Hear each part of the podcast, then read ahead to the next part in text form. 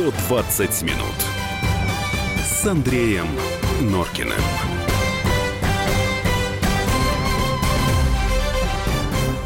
18.05, радио «Комсомольская правда», 120 минут. В студии Андрей и Юлия Норкины. Добрый вечер. Здравствуй, Россия. Добрый вечер, Москва. Так, сегодня, вы знаете, вот я не хочу говорить слово «будем о высоком», но как-то у меня по-другому не получается. В 19.30 Левада провел опрос, какому из школьных предметов следовало бы уделить наибольшее внимание. И получается, что это история. В 19 часов Андрей Баранов к нам придет в гости. Прервемся на большую международную политику. Совершенно удивительные вещи озвучил Рекс Тиллерсон. Оказывается, ему Дональд Трамп дал прямое поручение наладить отношения с Россией. Не верю ушам своим. Или верь, не знаю. Вот. А начнем мы... У нас есть повод хороший. У нас есть гость замечательный, которого я хочу представить. Режиссер, народный артист России, гендиректор киноконцерна Мосфильм. Карен Шахназаров, Карен Георгиевич, здрасте, спасибо, что пришли. Здравствуйте. Здравствуйте. Вот, у нас тема такая, нужна ли современная экранизация русской классики? Ну, всем понятно, потому что на этой неделе премьера ну, Анны Карениной. с премьерой вас. Да, спасибо. мы это посмотрели, спасибо, спасибо что позвали. Спасибо. Но традиционно э, мы уже с Юлей тут как-то наладили такой конвейер, начинаем с эпиграфа. Эпиграф такой. Мы смотрели «Доктора Живаго» в кинотеатре. Да. А, «Доктор Живаг»? Любимый фильм Джейка.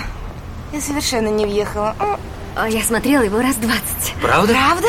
Да. Вы что? Там одна депрессия. Все морозят себе задницы. Там одни коммунисты, да? Да. А я все надеюсь, что однажды Лара и Юрий все-таки встретятся. Пусть это будет весной и без шуб. Они не встретятся, это же кино. А... Книга есть такая. Да, это круто. Это фрагмент из э, романтической комедии под названием «Любовь к собакам обязательно». Там главный герой, которого Джон Кьюсак играет, он очень любил фильм «Доктор Живаго». И, собственно, девушек выбирал себе, если вот они разделяют его любовь, ну, значит, хорошая. Ну, ну там была одна девушка, естественно, которая, которая разделяла эту любовь. Да, которая собственно, героиня фильма. раз 20 его смотрела. Дайан Лейн ее играет. А вот та девушка, которая сейчас говорила, что она не въехала в «Доктора Живаго», потому что там одна депрессия, и коммунисты морозят задницы. Вот, она на самом деле ее можно отнести, наверное, к кинокритикам, потому что когда фильм Дэвида Лина вышел, его разорвали просто на кусочки. Никому он не понравился, особенно из-за того, какая там Россия была. Это тоже вот называется клютвой, клюквой. Такой России не было ни у Пастернака в романе, ни на самом деле. Что не помешало народной любви. Огромная э, была э, успешная жизнь у этого фильма. До сих пор. Он, кстати, занимает восьмое место в списке самых кассовых лент всех времен и народов если пересчитывать с инфляцией, ну, больше двух миллиардов долларов. Вот такая там вот актеры история. прекрасно играют. Конечно. Ну, вот как раз актеров там и ругали. Особенно Амара Шарифа, который играл доктора, вот, собственно, Юрия Живака. Карен Георгиевич, вот иностранцы, бог с ними, они нашу страну представляют э, какими-то своими, там, я не знаю, категориями. А когда мы говорим о том, а нужна ли русская классика в кино нашему нынешнему зрителю. Вот у вас ответ какой? Если я скажу, что ну вот вы сняли Анну Каренину, историю Вронского, значит вы считаете, что нужно русскую классику снимать. Но, наверное, это какое-то очень простое объяснение. Да, ну вообще простые объяснения, они самые верные. Других, собственно, не бывает. Да, я думаю, нужно, конечно, нужно. Это не значит, что нужно только снимать классику, просто экранизация классики, и, конечно, в первую очередь русской – я думаю, это такая важная составляющая а что, так, часть. что такого в русской классике, что она настолько важна? Ну, во-первых, в русской классике масса замечательных вообще историй написано. Замечательная история есть. Поэтому даже просто потому, что очень много интересных историй, которые можно снимать. А хорошая история это всегда как бы основа фильма. Поэтому уже только поэтому можно снимать. Ну и второй момент, конечно, русская классика, она несет определенную, так сказать, нашу связь с нашей историей, с нашей жизнью, с нашей, с нашей традицией. Поэтому я думаю, что это, это правильно, да, нужно снимать. Ее на самом деле очень мало сейчас снимают. Ну да, хорошо. А в, советское, в советское время еще много снимали. В советское да. время было просто установка, то есть, строго говоря, полагалось. Карен Георгиевич, так поэтому и вопрос. Есть э, замечательные примеры. Э, Тихий Дон, Герасимова, да, Зархи снял э, Анну Каренину. А, переснимать сегодня для нынешней молодежи, для наших детей необходимо. Язык поменялся, восприятие восп... э, поменялось. Они могут э, впитать в себя то, что было снято э, полвека назад. А, ну, могут, ну, в общем, вы правы. Конечно, язык, киноязык поменялся. Конечно, для современной молодежи многие вещи смотреть очень сложно из старого кино. Даже без вот. уже Ну, я вам просто скажу, старую, например, да, черно-белое кино молодежь вообще не смотрит. Она просто не понимает. Поэтому стали раскрашивать. Ну, я не знаю, отчасти, может быть, поэтому. Я, я не сторонник раскрашивания кино, но я понимаю, что ну, ну, есть объективные какие-то моменты. Кино стареет, кино технически там Тихий Дон Герасимов, на мой взгляд, совершенно там гениальная картина. И я очень люблю ее, но это не значит, что не надо снимать Потом вы неправильный глагол, вы говорите переснимать кино. Это не пересъемка кино, это экранизация, еще одна. А, собственно, пьеса же ставят. Три сестры ставят там это по, по этой логике, что не надо ставить пьесы? Нет, а, дело не в том, что надо ставить или не ставить. Меня а, напрягает момент вот этого риска идти на поводу вот этого молодого зрителя. Я понимаю, идея благая. Ребятам молодым нужно, чтобы вот они это посмотрели. Вы, люди, которые снимают кино, должны их каким-то образом заинтересовать. Но тогда существует э, риск или свалиться в какую-то совсем коммерцию, и у нас тогда русская классика превратится, ну, не знаю во что, но точно не в русскую классику, или вы его все равно не завлечете, этого зрителя в кинотеатр? Вот положа, да ру... нет, ну, положа здесь... руку на сердце, Карин Георгиевич, вот вы думаете, много молодых пойдет смотреть историю Вронского? Не знаю, посмотрим. Не знаю, этого никто не знает никогда. То есть вы не думали об этом, вот когда снимали? Ну, я, естественно, думал, а я снимал для зрителей, но uh-huh. я понимал, что... Ну, вы не делили как... его там на молодого? Там, Нет, или я вообще никогда не делю на молодого, на старого, там, на, на детсадовского. Ну, в конце концов, все зрители и зрители, кому это близко, они посмотрят. А... И понимаете, когда вы говорите, надо ли снимать для молодых, дело не в том, я снимаю, я снимаю, потому что мне это интересно, потому что у меня есть свой, свой взгляд на это, и, и мне интересно делать то или иное. Вот в данном случае мне интересно было сделать фильм Анна Каренина «История Вронского». Uh-huh. И я его сделал. Это, это не значит, что у меня сверхзадача стояла вот вот как сделать так, чтобы вот, вот фильм, старый фильм Анны Каренина вроде не устарел, а я сделаю новый. Да у меня вообще в голове такой не было. Нет, вам хорошо. Вы, вы хитро повернули историю, понимаете? У вас вроде как и Анна Каренина, но тем не менее там есть подзаголовок. И это вроде совершенно другая получается история. Мне вот интересно говорить сегодня о том, если мы берем а, тот вид искусства, в котором вы работаете, кинематограф, существуют ли у него некие воспитательные функции, раз уж мы говорим о молодых? Потому что тогда а, мы волей-неволей будем возвращаться к вопросу, а какое кино сейчас молодым А вы нужно? думаете, пожилых не надо воспитывать? Вообще только молодых надо воспитывать. У нас многих пожилых надо гораздо больше воспитывать, чем молодых. Ну их поздно воспитывать, понимаете? Почему никогда ничего не поздно? Но тем не менее. Вот нам уже все. Важнейшие из искусств начинают вспоминать. Да, кстати, я забыл назвать WhatsApp и Viber. Плюс 7967 200 ровно 9702. Пожалуйста, присылайте свои вопросы Карену Шахназарову и делитесь мыслями, вот какое кино нужно нашему современному зрителю. Ну так, э, ну не может такого быть, чтобы вы не задумывались над этим. Вы же у нас клянусь, властитель не ду... клянусь, ну, как? клянусь, я никогда Вы сейчас не рушите мою Абсолютно. картину мира просто. Я, я, ну, извините, но, может быть, хорошо разрушить когда-нибудь да. картину. Хотя вот я знаю, например, что э, вы утверждаете, э, детей нужно воспитывать, детьми нужно заниматься. И ну, вы говорили нужно, это в отношении да, своих да, ребят, да, надо. мальчишек, и Ивана, и Василия. И вот э, с дочерью не пришлось, э, я так понимаю, история там совсем другая, но тем не менее. Поэтому, может быть, Андрей прав, говоря о том, что, наверное, эта мысль была это есть история воспитывать э, вот таким образом не только своих ребят, но еще и молодежь. Ну, просто вот нам уже, сейчас мы не успеем, у нас паузу нужно будет сделать. Вопрос такой, а почему русская классика, вот что с- сейчас нет ничего лучше, почему все время приходится обращаться вот к тем произведениям, которые были написаны много лет назад? Нет, ну почему? Сейчас есть литература. Я, я же не говорю, что надо снимать только русскую классику. Хорошо, давайте мы сделаем небольшую паузу. Карен Шахназаров у нас сегодня в эфире. Плюс семь девять шесть семь двести ровно девяносто семь ноль два. Пишите.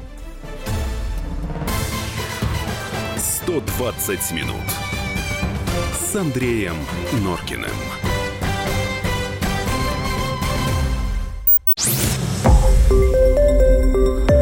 Радио «Комсомольская правда». Более сотни городов вещания и многомиллионная аудитория. Барнаул 106 и 8 FM. Эм. Вологда 99 и 2 FM. Эм. Иркутск 91 и 5 FM. Эм. Москва 97 и 2 FM. Слушаем всей страной.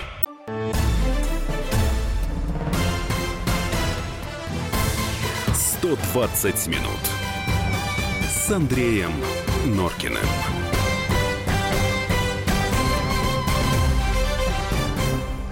Ну что ж, WhatsApp и Viber, плюс 7 967 200 ровно 9702. У нас сегодня в 120 минутах Карен Шахназаров, и мы говорим о том, нужна ли современная экранизация русской классики и вообще какое кино нам нужно. Естественно, вот уже сыпятся вопросы, связанные с самыми громкими э, российскими фильмами последнего времени. А если говорить о последнего времени, вот вообще-вообще, это, конечно же, Звягинцев. Вот нам пишет 1276. Человек, который все время нас слушает, все время задает вопросы. Вот Звягинцев как-то обходится без русской классики, чтобы получить пропуск в знаменитости. Вот эта вторая часть вашей фразы мне не очень понятна, но Звягинцев действительно как-то без классики обходится. А, тем не менее, творчество Андрея Звягинцева, человека, признанного э, мировым кинематографом, на родине, в общем, далеко нравится не всем. Потому что его взгляд на страну, на наши проблемы, ну, многим не близок, я вот так мягко скажу. А значит ли это, что такое кино нельзя снимать, запретить, потому что оно клевещет на страну? Ну, тогда мы договоримся до того, что нам нужна одна пропаганда в кино. А пропаганду сейчас делать хорошо, мало кто умеет. Как вот эту грань находить? Да, на мой взгляд, как бы никакой проблемы-то нет. Во-первых, э, насчет вот реплики вашего там да, корресп... корреспондента, слушателя, ну, не снимает он классику, ну и что? Ну, очень хорошо, он не снимает. Что из этого следует? Что никому не надо снимать? Ну, какой-то, какой странный подтекст. Нет, имеется в виду, видимо, не... что конъюнктура. Э, вот ну, когда говоришь ну, о своей стране плохо, значит, а, вот на Западе нет, это... сейчас при... давайте про классику при... я да. закончу, угу. потом. Ну, классика, на самом деле, ее очень мало снимают. Ну, я не говорю, что ее все должны снимать. Сам я, между прочим, всю жизнь практически никогда не, не снимал классику. Я, у меня первый опыт был «Палат номер 6», который я сделал не как классический фильм, uh-huh. а перенеся все в современность. И вот сейчас вот, а в общем, я никогда к этому не притрагивался, поэтому, ну, это судьба каждого режиссера, в, одну, в один хочет, другой не хочет. Что за проблема? Это вообще не проблема. То, что классику э, нужно снимать, да, конечно, нужно. Во всем мире ее снимают. Во всем мире по несколько раз. По, по много раз. И, кстати, русскую классику снимают uh-huh. очень много. Так что почему мы не должны снимать? Но это не значит, что это надо снимать только классику. Кино должно быть разным. И, и конечно, и на второй вопрос о том, что там вы говорите кино, которое вот как бы оно с каким-то... Да, конечно, и кино такое может быть кино. Я, я прием. Более того, ну, есть люди, которые которым не присущ, скажем так, патриотизм. Таких очень много на самом деле. А в чем не, ну проблема? Вот, а, ну, и вот... которые видят по-своему. Да, ну, ну ради мы... бога, ну в, в этом нету проблемы. Нет. Это в периоды там какой-то такой, знаете, уже э, совсем там, ну, Великая Отечественная война. Ну, понятно, глупо, если в это время и государство допускает э, там снимать фильм с каким-то философским подтекстом о взаимоотношениях там Германии, СССР. Да, это, Согласен. Это понятно, это, это период угу. войны. Ну, ну, в принципе, я, я к этому нормально отношусь. Пожалуйста. Ну, вот. знаете... Есть, есть другие моменты. Какие? Есть режиссеры, там, допустим, вот очень любят в Каннах режиссеры такой Лазница есть. Да, Сергей Лазница. Да. Но, кстати ну, говоря, я... в, в этот раз-то освистали его фильм. Ну, тем не менее, его берут каждый берут, раз. Ну, да. Ну, на мой взгляд, он, он не просто не любит Россию, потому что я видел его картину «Счастье мое», где в финале просто откровенная э, призыв убивать русских. Вот читается это именно так. Но вы знаете, вот это вот другой вопрос. Вы можете не любить русских армян, я наполовину русский, наполовину армян. Да на здоровье не любите. Я что, вас заставляю любить? Но вы не можете призывать уничтожать, убивать людей. Вот это вы не можете делать. А не любить, ну да, ну что в этом. А вот... Это не очень, как говорится, умно, на мой взгляд, но, строго говоря... Ну а это... чем тогда это можно объяснить? Вот э, люди, которые берут такие фильмы на фестивале, люди, которые присуждают им призы, у них что, как-то по-другому мозги Ну, я устроены? думаю, это политика. Я думаю, однозначно это политика. Я, я не понимаю, зачем. Ну, то есть можно предположить, что это, в этом есть некий, Просто вот они говорят, некий что посыл. это- это Человек как бы- живет в Германии и сделал своей профессии, как говорится, ну, то, что называется, это действительно так. Я к этому слову достаточно так отношусь осторожно. Русофобия. Ну, он сделал ее в своей профессии. За это его берут в Канны, за это он получает какие-то там... Ну, может быть, они сказать, а, это закрывают политика. на это глаза и говорят, что это действительно большое произведение Нет, это искусства. большое. Вы Я- помните, вы помните, какие были споры по поводу э, Лени Рифеншталь? По поводу триумфа А что, она была Олимпии? очень талантлива. Вот. Она была действительно талантлива. Она была нацистка. Ну, а может быть, вот Она они сейчас скажут, та- что а вот этот товарищ, он Нет, тоже это не талантливый. так. На, на мой взгляд, нет. Ну, понимаете, я 40 лет работаю в кино, причем в разных ипостасях. И директором, ну, в общем, у меня есть свое право, в общем, называть вещи своими именами. Я так считаю. Поэтому, как говорится... э, Ну тогда вот как раз реакция на фильмы Андрея Звягинцева, мне кажется, она вполне оправдана. Я не думаю, что люди, которые видели, там, Ну, условно а- говоря, «Левиафан», они же посмотрели этого фильма «Лазница», они, скорее всего, «Лазница» об этом ничего Ну, не нельзя, знают. нельзя, нельзя сравнивать Звягинцева не и. Лазницу. Я не Звягинцев, э, и, кстати, в свое время там Левиафан там вызвал, вот она такая, сякая. Ну, я, я в Левиафане ничего особенного э, ну, ну что, у нас нету Есть. жуликов Есть. этих, там как И пьют, есть, и, да, и- вон и допились священников там каких-то недобросовестных. смотрите, Ну, мне кажется, вот вы, вы тут сейчас говорили, там, надо стариков, потрясая в мою сторону пальцем, там, перевоспитывать. Нет, я не вас вижу в этом защитную реакцию. Вы помните, в 90-е годы у нас был такой жанр, который назывался чернуха. Все фильмы, которые рассказывали о современной жизни нашей страны, там Советский Союз, самый последний период, и начало России, это был просто какой-то беспросветный кошмар и ужас. Мое поколение такими фильмами отравилось. Я больше такие фильмы смотреть не хочу. ну, не Может, смотрите. я и не смотрю, но может быть как раз сейчас у людей вот они говорят, да не надо нам это, слушайте, снимите нам нормальное современное кино про то, как живет моя страна. Да, с проблемами, да, со сложностями, но я живу действительно хорошо, потому что я чувствую себя счастливым и горжусь своей страной. А вот тут начинается вот эта вот история. Ну, я согласен, пожалуйста, ну, кино должно быть разным, но это не значит, что, допустим, такому режиссеру, как там Звягинцев, он не должен снимать. Он должен снимать, высказывать свою точку зрения. В любом случае, мне кажется, она полезна. И, так сказать, если он видит в таком, потом, по- почему мы должны думать, что там Звягинцев не любит свою родину, так сказать. У него он показывает ее недостаток. Я не видел последний фильм. Я последний Не фильм любовь не это видел. уже. Нет, я- я не тоже не знаю. видел, так сказать. но- я имею в виду, мне кажется, это достаточно надуманная э, тема. Э, поэтому, слушайте, Лев Николаевич Толстой Так, страстно мечтал отделаться от патриотизма. Вы это знаете? нет. Да, у него была такой бзик. Он считал, что патриотизм это как бы некое чувство, которое э, от которого надо избавиться. Ну, у него, у него гениальная, да. гениальная фраза в дневниках есть, э, когда Порт-Артур пал, то есть он написал, сегодня пал Порт-Артур. Я думал, что я, он не помню дословно, но смысл такой, я думал, что я уже избавился от патриотизма, а на сердце тяжело. Все, я вспомнил эту фразу. Понимаете? Ну. Он все равно не смог от этого, но он хотел, понимаете, ну у людей разные есть взгляды, и понимаете, этот, я повторяю, что здесь и такие, такая ткань сложная. Не должно быть призывов к насилию. А если речь идет о насилии, э, не знаю, моральном? Классику тоже можно по-разному снимать. Извините меня, пожалуйста, если я сейчас скажу вам как бы вещи обидные. Э, Я сегодня, например, услышал, что будут э, бесплатные сеансы в Москве в нескольких кинотеатрах. Как- Какая-то акция, сейчас не вспомню. И в том числе будут бесплатно показывать «Фауст» Александра Николаевича Сакурова. Вот э, этот фильм для меня это насилие. Надо мной это было насилие просто. Я не хочу смотреть такую Ну, вы классику. не я- смотрите, ну, я и не смотрю. Андрей. Ну, Кто что ж тут невозможно разговаривать с человеком, а?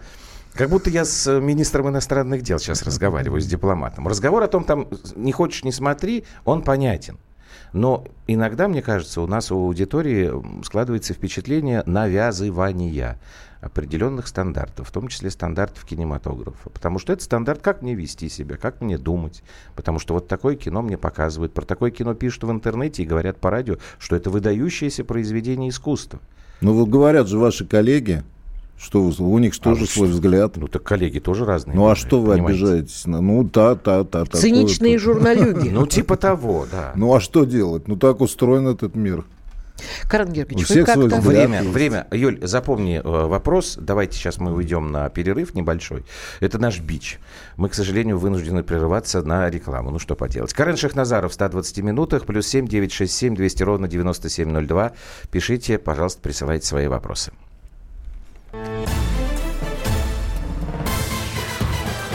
«120 минут» с Андреем Норкиным.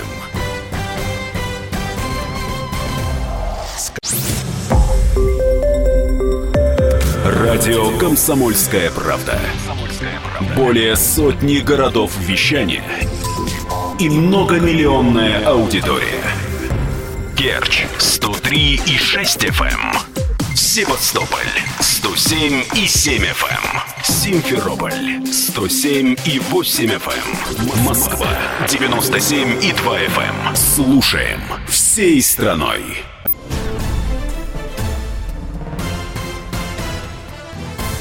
120 минут с Андреем Норкиным. Восемнадцать часов 32 минуты, 120 минут, первая часть программы. Вместе с нами э, режиссер Карен Шахназаров. Я напоминаю, WhatsApp и Viber, плюс 7967 200 ровно 9702.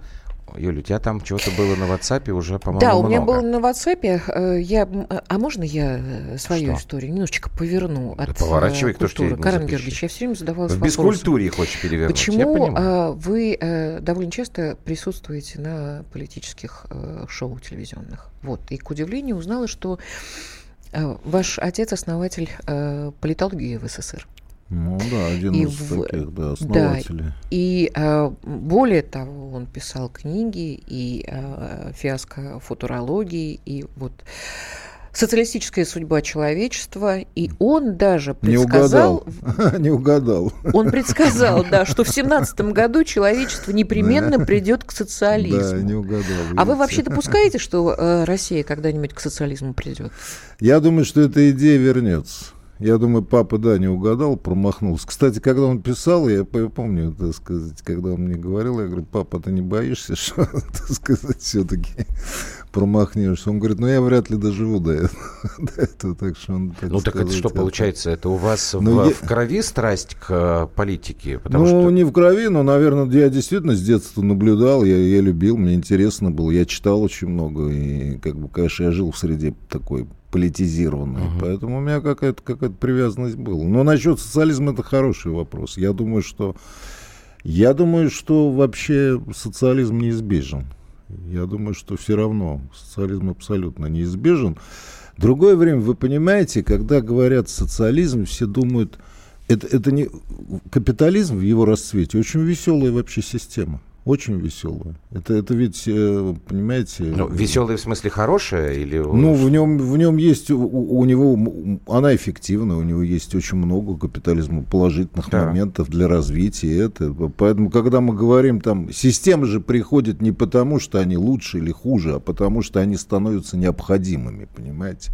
Поэтому, мне кажется, социализм с его организацией, так сказать, в какой-то момент он будет неизбежен, потому что просто человечество не выживет. 10 миллиардов населения, уже, уже видно, что все к хаосу идет. Поэтому я думаю, что, может быть, лет через 20, 30, 40, но все равно это какая-то Ну вот вы говорили будет. про Советский Союз, когда вот начал, на, он нач, на, начал разваливаться, что была потеряна мысль, куда двигаться. Сейчас эта мысль появилась? Куда двигаться? Да, вот Советский Союз, он разваливался потому, что mm. была потеряна вот эта мысль, куда двигаться дальше. Сейчас у нас есть эта мысль? Она появилась, куда двигаться Ну, дальше? я думаю, сейчас дело все в том, что мы попали в состояние такого жесткого противостояния, поэтому мысль, она проста, уцелеть, как мне кажется. Пока на данном она... этапе только ну, уцелеть. А всегда ведь цели появляются только на каком-то определенном этапе. Их же не бывают такие цели, чтобы там на на, на всю вечность. Цель нужно, понимаете... То есть государству уцелеть, я поняла. Смотрите, Юль, э, один момент хочу для uh-huh. себя выяснить. Цель нужно, во-первых, сформировать, а во-вторых, ее нужно объяснить э, людям. Когда разваливался Советский Союз, было огромное количество фильмов, извините, что я опять возвращаюсь, но это как бы тема связанная, которые нам рассказывали, какой был ужасный Советский Союз. И как блистательно мы будем жить, двигаясь вот в этот вот веселый капитализм в том числе фильмы, объясняли нам о том, что общество потребления – это правильное общество, в отличие от того, в котором мы жили раньше, в советское время.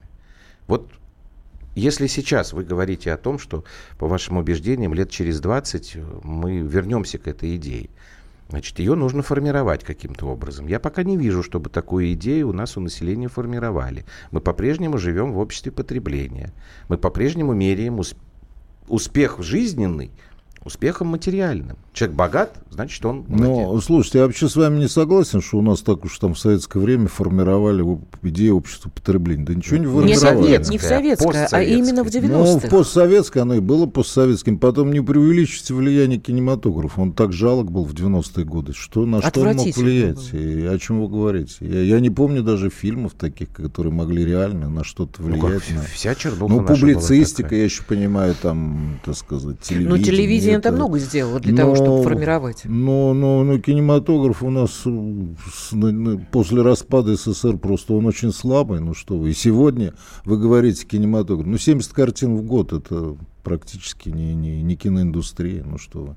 А сколько в советские времена? Ну, советские там 250-300 фильмов СССР делал. Да, СССР, конечно, был больше по, коли, по, по населению, но все равно. Но 250-300 фильмов это Слушайте, сегодня Швеция делает 50 фильмов, там 9 миллионов населения. Франция 400 фильмов делает в год. А Индия сколько сейчас делает? Ну, Я Индия, помню, раньше там, там нет, полторы, было. полторы тысячи. Толком никто не знает. Полторы-две тысячи. Это гигантский Болливуд, это индийское кино, это гигантская индустрия. Ну, поэтому, понимаете, когда мы тут обсуждаем, что нужно, какое нужно, экранизации нужны, не нужны, там, что нам нужно. Да нам нужно делать как минимум 200 картин, тогда можно говорить вообще Нет, о кинематографе. Ну, хотелось бы, подождите, все-таки не... Я понимаю, что количество рано или поздно должно перейти в качество, согласен, но если мы ставим просто цель, вот чтобы 200 картин у нас выходило в год, может быть, лучше пусть будет 30, но хороших. А так не бывает. Андрей. Почему? Ну, так не знаю, так, так, так уже все это проходили. То есть от количества, действительно,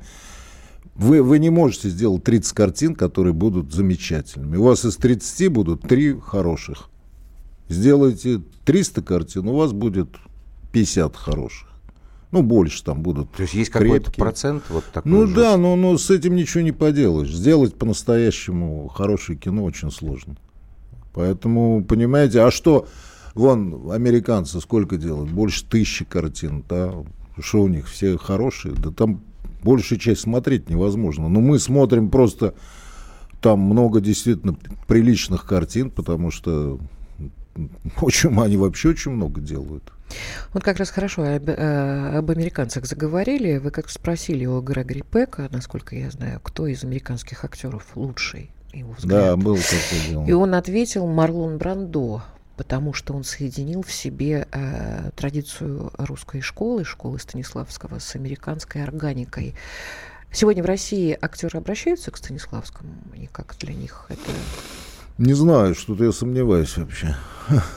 Но я думаю, что и в Америке уже не, не обращаются. Я думаю, Грегори Пек принадлежал к, к тому поколению, которое было воспитано вообще выходцами из МХАТа. Вы знаете, МХАТ, да. когда уехал в Америку, очень многие остались, там, там Михаил Чехов. Михаил Чехов да, много и, считал, и, и не что у него собственная школа была. Да, и он сам, вот мне, это был на, на фестивале в Токио, мы в жюри вместе были, он вот рассказывал, что, говорит, я в Нью-Йорке, когда приехал, в Нью-Йорке было полно театров и училищ именно русские актеры э, из, из, из того МХАТа. И поэтому он оказал, конечно, очень большое значение, э, влияние на формирование вообще американского. Нет, а почему же так со Станиславским? Ты что, устарел? Что, устарел? Да? Ну, вот, это, же, это же я, я, я не знаю, я не могу это, я, я сам не актер. Я, я, я ну, не вы, же, вы же подбираете? Вы же работаете Ну, это не значит, что я спрашиваю актера, а ты читал Станиславскую? Нет, честно говоря. А актеры нет. вообще читают что-нибудь нынешние? Ну, что, почему? Есть актеры очень, так сказать, Лиза Боярская необыкновенно эрудированная девушка. Очень много читает, очень, очень хорошо знает, очень, очень образованная. И Максим Матвеев, по-моему. Ну а вы как добиваетесь от э, актеров, с которыми работаете? Вот когда вы говорите, хорошо, вот это вот, да, это мне нравится. Ну, вы знаете, у меня, как у кинорежиссера, в отличие от театра, да, есть очень хороший... Во-первых, я, для меня работа с актером – это прежде всего выбор. То есть у меня есть такой инструмент, пробы называется. Да. То есть когда актер приходит, играет у меня там сценку, я снимаю и смотрю. Если надо, два раза, три раза. То есть э, в кино работа с актером, на мой взгляд, это прежде всего точный выбор. Если ты точно выбрал актера, то в дальнейшем уже у тебя тебе не нужно сидеть там, как в театре, читка, там такие вещи. Тем более в кино на это времени нет. Поэтому в дальнейшем уже, если я уверен в актере, если я вижу, что он может сыграть в моем понимании эту роль, то я ему доверяю, и дальше работа идет в том смысле, что я ему помогаю, помогаю, так сказать. Э, но, но это вот скорее так. Карен Георгиевич, я э, опять же знаю из ваших интервью, что к вам э, в семью, когда вы были еще ребенком, э, приходили в э, гости замечательные люди. Любимов, Высоцкий. Да, было дело. Вот, Владимир э, Семенович. Да, это как-то повлияло на выбор вашей Да я думаю, наверняка, конечно, повлияло. У меня родители были, папа был, они были далеки от Ну вот я поэтому Но они были такие да. интересующиеся. Они были интересующиеся, как говорится. То есть они очень любили театр. Они были, отец был очень эрудированный человек. Вы ходили на Таганку? Знал. Э, на Таганку. Я, он подружился с Любимовым, и поэтому я легко ходил на все спектакли на Таганке. К нам приходил домой Любимов, тогда с Целиковской он жил с Людмилой Васильевной. Это тоже, кстати, ярчайшая. Ярчайшая актриса, конечно. Да, и Владимир Семенович Высоцкий, я его записывал на магнитофон, и, конечно, у них были Песни? очень песни, да. У меня где-то я хочу найти. Она Слушайте, это интересна. же надо, конечно, найти, если Да, потому что он, пис... он, он, чит... он исполнял все те же песни, которые... Но дело все в том, что это было в момент беседы. И поэтому он часто прерывался, он менял слова, он, он по-своему, это, это было совсем другое исполнение. Вот, то есть он э, творил на ходу? Э, если ну, то есть сказать. он песню, он мог изменить слова в ней. Он же это сидели, выпивали, там, выпили они. Вот Володя спой, вот Володя пел. Ну, Володя мог спеть не вполне так, как канонически это сегодня известно. Он мог чуть по-другому спеть. То есть с этой точки зрения это, наверное, интересно. И, конечно, они очень интересно разговаривали. Они были людьми яркими, умными очень эмоциональными, очень прекрасно вообще истории какие-то рассказывали. Конечно, на меня это производило вот такое. Я сидел где-то в углу там. А сегодня, Владимир А сегодня, подожди, быстро задавай вопрос. Сегодня, Владимир Семенович, как вы думаете, в каком лагере бы оказался? Либералы? Политическом, или... Да, политическом. Вот потому что либералы, они себе приватизируют вот такие яркие очень личности. Да, и он же был таким человеком. Все, не успеем ответить. Но мне кажется, что не знаю вообще. Нет, мне кажется, он не был бы в либеральном лагере, мне кажется. Хотя, видите, вот этих людей, которые очень важны были бы для развития нашей вообще сегодняшней жизни, Высоцкий, Шукшин, там Все, еще Карен другие, они ушли, продолжим после бы, паузы. не дожив до всего этого. Продолжим после паузы. 120 минут с Андреем Норкиным.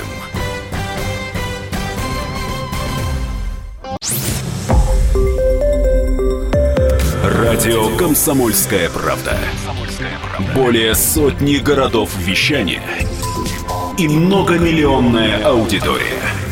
Таганрог 104 и 4 FM. Эм. Ставрополь 105 и 7 FM. Эм. Тюмень 99 и 6 FM. Эм. Москва 97 и 2 FM. Слушаем всей страной.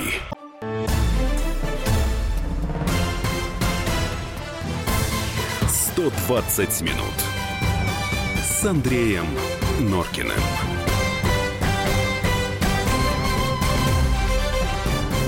Карен Шахназаров сегодня в программе «120 минут». Я все время вас хотел спросить, но как-то вот при встрече почему-то меня не доводилось. Сейчас вот обязательно спрошу, пока... Go ahead, пока как Норкина, говорят. Да, нет.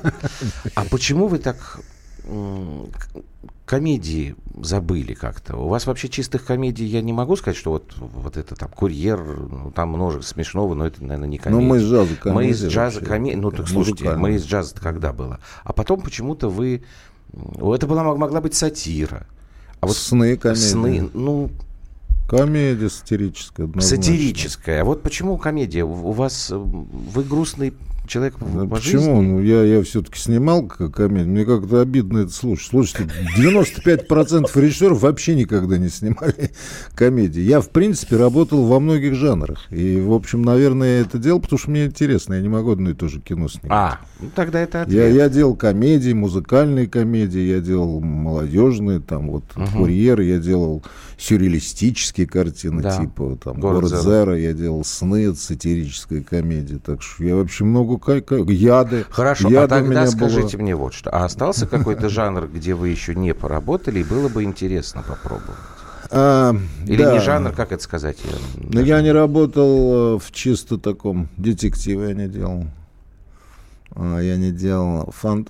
Фанта Белый тигр, можно сказать, в... Белый можно тигр, как фантастика да, скорее, воспринимать да. его. И, может, мистика, фантастика, ну, можно. Но такой чистой фантастики, наверное, не делал. Сказки детские не делал. Я, кстати, хотел бы сделать детскую сказку. Какой, а это например? ох, как нужно. Да, детскую сказку. Но это очень сложно. Да, понятно, что и Ру, и Птушко, это, конечно, это не просто так. Нет, а что тяжелее Подождите, деньги есть, э, спецэффекты есть.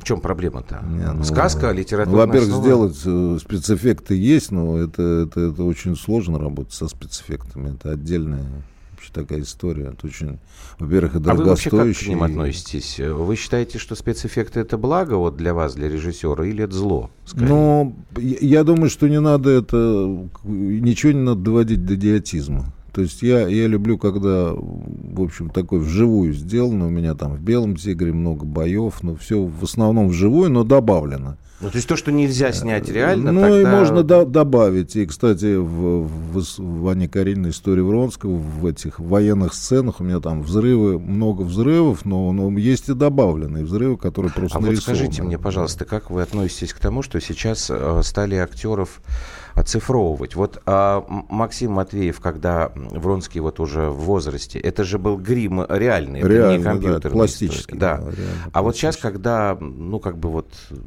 омолаживают, что ли, актеров, там получаются такие немножечко странные для меня какие-то образы. Но говорят, что за этим будущее. И, мол, потому Я что не знаю, любого... может, за этим будущее, но мне это не очень близко, так же, как вот компьютерная графика, понимаете, вот когда ее много, и вот когда видно, она вся нарисована, ну, я вижу это. Я вижу, и для меня как бы это все-таки надо уметь э, совмещать. Компьютерная графика, и, кстати, по-настоящему мастера, настоящие мастера, как всегда вам скажут, надо все сделать натурально, а компьютерную графику использовать там, где вы уже не можете, и чтобы она добавила а не, не просто вот, вот разрисовать, потому что тогда это становится, это, а, это анимация, это уже просто...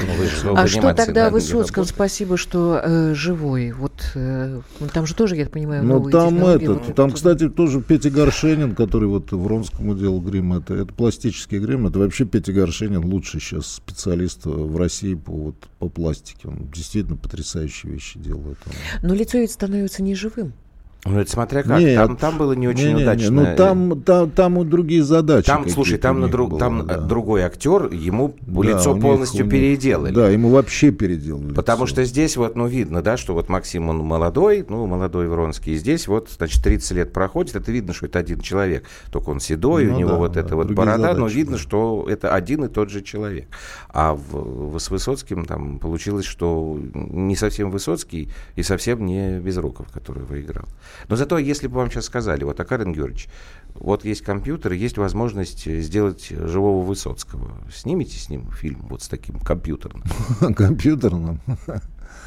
Э, такие, кстати, примеры уже есть. я, Америке, видел, да. я видел какой-то фильм американский, да, там Лоренс Оливи играет, да. которого давным-давно нет Ну, это живьем, был да. «Небесный капитан и мир будущего», да, да там такой там такой образ. Там лицо его. Да, Нет, да. сейчас, ну, делают. Нет, это. я бы не стал делать. Я вообще не, не, не, как бы, я с компьютерной графикой, так я говорю, я осторожно отношусь. Потом это надо, это еще надо любить и уметь делать. Это надо вообще этим, это, этим владеть. Не, не каждый режиссер вот владеет, потому что это, это не значит, что ты просто взял, заказал. Ты должен понимать, что ты хочешь, как ты хочешь. И это надо по-настоящему любить. Это, я считаю, какая-то своя уже профессия. Это вообще профессия. Компьютерные фильмы вот эти, это, это отдельный жанр. В них есть свои достижения, необыкновенные. Ну, я все-таки э, зачитаю то, что нам э, радиослушатели мне присылают. Давай. Здравствуйте, Карен Георгиевич. Задумывались ли вы снять фильм документальный или художественный о геноциде армянского народа? На мой взгляд, это нужно сделать, пока живы предки бежавших в Россию армян. Скарса Сергей, 36 лет. Mm-hmm. А, ну, я согласен, что это надо сделать. В моих планах этого не было, но, строго говоря, вполне возможно, если будет. Я все-таки отталкиваюсь не от темы, ага. а от истории. Если Чтобы попадется с история, с, да, с которой, которая будет разворачиваться на, на этом фоне, ну, такая история, которая мне будет интересна, и которая, главное, я смогу, чувствую, что я смогу что-то сделать из нее, то, конечно, я это сделаю. Угу. А, вопрос вашему гостю. Как вы относитесь к режиссеру Быкову, автора, автору фильма «Дурак»? А я не смотрел. Я, я не, не смотрел к своему. Ну, я знаю этого режиссера, я что-то, да, он, по-моему, интересный, талантливый, молодой режиссер. Ну, просто да, вы да, понимаете, уважаемые слушатели, тут, наверное, не совсем правильно задавать такие вопросы, потому что вы, вы видели этот фильм, а Карен Георгиевич мог его не видеть. Ну, да, Это как да. вот меня спрашивать, там, как вот ты относишься к такой-то телепрограмме. Я, я ее не вижу. Или вот нас с Юлей спрашивают, там, что ты слушаешь там по радио. Ну, по радио новости, это не значит, что если мы в этой сфере работаем, мы смотрим все, что делают ну, коллеги. Ну, конечно. Да. А я музыку слушаю. Должно ли искусство, в том числе и кино, быть понятно для народа? А, ну, должно, но может быть и не и, и может быть и непонятным, или понятным не сразу. Так что тут, тут нету как бы... Есть искусство, которое, ну да, оно великое, на мой взгляд. Пушкин понятен, вроде бы, хотя он очень сложен. Но все равно он первый. А потому что понятен, там история да. есть. Там история есть, и он поразительно, как бы, как бы, я, как бы просто. Но с другой стороны, есть э, интереснейшие писатели и драматурги, которые как которых сложно сразу а вот сходу у понять. Нас, но, у, но у, это не значит, что это надо все У Юльки есть э, вопрос, который ее преследует, я не знаю, вот сколько мы с ней живем, столько она все время об этом говорит. Почему нет фильма и до сих пор нет, по-моему, даже планов снять Таису Афинскую, Ефремовскую, экранизировать? Нет, вообще Это такая советская классика. Эта история, мне кажется, очень... Тем более сейчас, ну, э, э, компьютерные технологии вы не очень любите, но мне кажется, что там есть смысл. Это такой э, пеплом, я так понимаю. Ну, да, по жанру, да, ну, да, получается по, по. Жанру. Но он безумно... Знаете, я еще когда увидела фильм «Одиссея». Кончаловского, Кончаловского ты имеешь в виду? Я вот подумала, нет, ну уже пора, потому что это же, во-первых, это наше. Вообще у нас огромный пласт литературы советской, на мой взгляд, который... До которой руки не дошли. Не экранизирован. И мне это очень жалко. Ну, согласен с вами. Поэтому я и говорю, должны быть экранизации. И, потому что классика это не только классика Но ну, старая то, школе, русская, да. а есть, есть замечательная, вы правильно сказали, советская классика. Например, Советская, такой да. писатель Ян, вы помните его? Да. Баты, Чингисхан. Потрясающий конечно. роман. Ну, Бодров же снимал что-то такое. Там, не, ну, он снимал. Но, но я, не, не по книгам. Не, да. не по книгам, у него замечательный роман. И, кстати, в советское время было очень много вот часто заброшенных писателей, таких забытых. Там какой-нибудь Степанов Помните, Севастопольская страда был? Нет, я Замеч... вот честно скажу, Замечательная не, книга. Не Новиков, как же его? Новиков, Новиков прибой. Новиков да. прибой. А, потом а, а, Порт-Артур. Вот было очень это много. Вот Новиков прибой, Порт-Артур, вот Цусима, Нет, да. Но Новиков это... прибой это Цусима. А Порт-Артур другой автор. Ну, так, в общем, короче, ага. короче, было очень много замечательных писателей в советское время, которые написали прекрасные книги, которые могли бы стать основой для, для фильма. Но, ну хорошо, тогда говоря... давайте так. У нас время закончилось, во-первых. А, вот так Да. Значит, а мы... я только разговорился. Ну, придете в следующий раз. Значит, во-первых, мы запоминаем, что через 20 лет мы все с вами вступим в социализм, Вот. А во-вторых, на протяжении этих 20 лет будем надеяться на Нет, то, Карен что... Георгиевич считает, что это неизбежно, и мне Да. это радует. Хорошо, я и говорю, мы запоминаем и радуем. мы не Я сказал безнадежны. 20-30 лет. этих- Я не сказал Хорошо. точно 20. 20-30 лет ждем, ждем новых замечательных наших фильмов отечественных и по классике русской, и по классике советской. Карен Георгиевич, вам большое спасибо. Спасибо. Все идут э, в четверг смотреть новый фильм Анна Каренина «История Вронского». И 120 продолжайте творить. продолжится. Спасибо вам, спасибо. 120 минут с Андреем Норкиным.